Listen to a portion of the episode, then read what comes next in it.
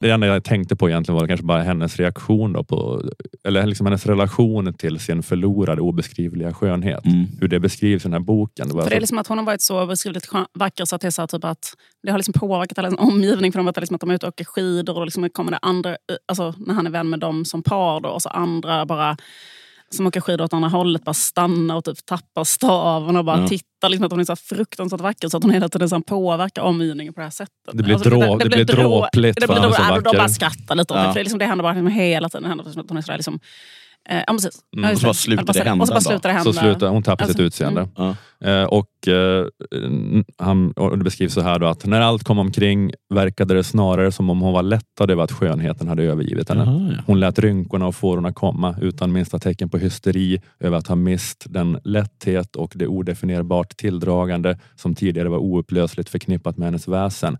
Hon hade ändå aldrig förstått sin egen skönhet. Hon hade ansett den som en slumpartad egenskap hos sig och hade känt sig mer brydd än smickrad av männens blickar på henne på grund av denna slumpens nyck. Nu var hon befriad från den och det verkade som om det bekom henne väl.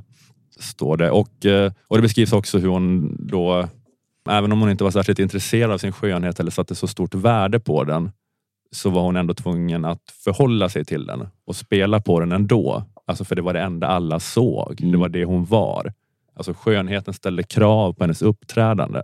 Ställde krav på att hon var tvungen att vara ljuv och den tyglade hennes naturliga anlag och benägenheter. Men när skönheten försvinner är det som om de här sakerna som tyglats, de här då naturliga anlagen och benägenheten som tyglats, att de släpps fram och plötsligt kan hon framstå som lysten och hänsynslös Ah, på ett sätt som gör Elias Ruckla lätt förskräckt. Mm. Det står, i och med att Eva Linde frigjorde sig från sin skönhetstyranni, inte av egen kraft utan av naturens, kan man säga, så gav det henne möjlighet att visa mer vulgära sidor av sig själv. Och det med största nöje, utan att behöva förställa sig, utan leva ut det hämningslöst, som en naturlig människa. Det rådde inget tvivel om att hon var lysten. Sättet hon kunde ha att se på saker som andra ägde med sitt åldrade ansikte visade en girighet som rätt och slätt kunde verka skrämmande på Elias Ruckla. Um, ja, nej men jag, jag vet inte. Jag bara tyckte att det var lite så här, äh, intressant då med en skildring av en kvinna som inte plågas av sitt åldrande på det här viset. För att ja, hon plågas inte alls av det. Och Jag tänkte att det kanske lite, lite grann finns en så här äh, bias i diskursen om det här. Att det är, det är hela tiden så här kändis och mediakvinnor som pratar om att det är så jobbigt att åldras. Och man säger bara, ja, ja, så är det ju såklart. Men sen läste jag det här och insåg att men typ de flesta kvinnor jag någonsin känt är ju mer som Eva Linde. Precis. eh, Det är bara, Egentligen. ja, det är bara, precis, du har helt rätt. Att vanligt så är det liksom eh, så vanligt så är det liksom de konstiga mediakvinnorna som sätter tonen för vad som är problemet. Ja, Men det är inte det som är problemet. Jag, jag kommer ihåg faktiskt att jag gjorde en pjäs som heter Blod och eld som handlar om det här då att det är jobbigt att åldras och bli ful och så. Och då eh, kom det fram så 95 olika såna kvinnor med typ så här, eh, grått Mm. kortklippt hår och var så här, ah, gud alltså det är bara så, alltså det var jättebra pjäs och så men jag har Mm. aldrig känt så. Jättebra pjäs. men det är inte Premissen. alls, det, är, det är inte alls jobbigt att bli äldre. mm. Så sa liksom allihopa.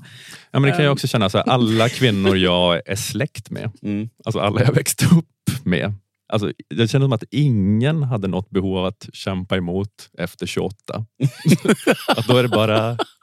Ja, men, eller jag menar inte så här, men, att det, men, eller, men att, jag känner att det, det, det är ju mycket så att det bara folk det är praktisk frisyr, praktiska kläder. Ja, vad Gå runt i träningsoverall och Ja. sockor i sandalerna. Om alla Inte- inte- kämpar så mycket emot det, kommer, så det finns så himla många kortklippta kvinnor. Ja.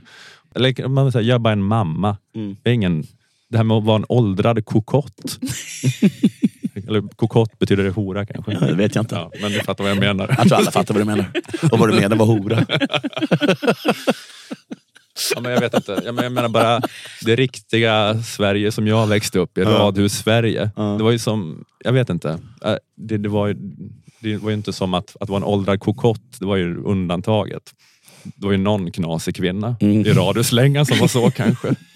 De flesta gick ju runt i, i, med kortklippt hår liksom. Och träningsoveraller. Ja, jag vet inte.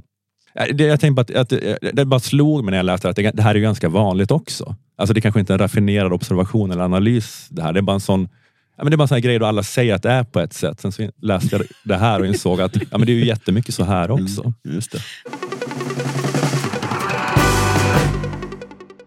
det. Här var ett litet smakprov för att få tillgång till detta avsnitt och eh, samtliga avsnitt bakom väggen. Eh, gå in på underproduktion.se och logga in och skaffa en prenumeration. Det kostar endast 29 kronor i månaden och då kan du höra alla fem avsnitt som släpps varje månad och inte bara de två som släpps här i gratisfiden. Och Eh, nu med nya sajten nyunderproduktion.se är det väldigt enkelt. Dels att skaffa prenumerationer, men framför allt att lägga in prenumerantfiden i din favoritapp. Eh, det är inte det där krånglet det var tidigare med att klistra in eh, URL och skriva in användarnamn och lösenord, utan det är bara att trycka på en knapp. När ni är inloggade på underproduktion och inne på Stormens utvecklingssida kan ni välja där bland massa appar. Man kan klicka på Apple Podcaster, Google Podcasts, Pocketcasts eller vad det kan vara. Ni kan från en lång lista där välja en favoritapp och så öppnas poddflödet automatiskt i den appen. Eh, skulle det uppstå några problem eller frågor så kan ni mejla support underproduktion.se för snabbt svar.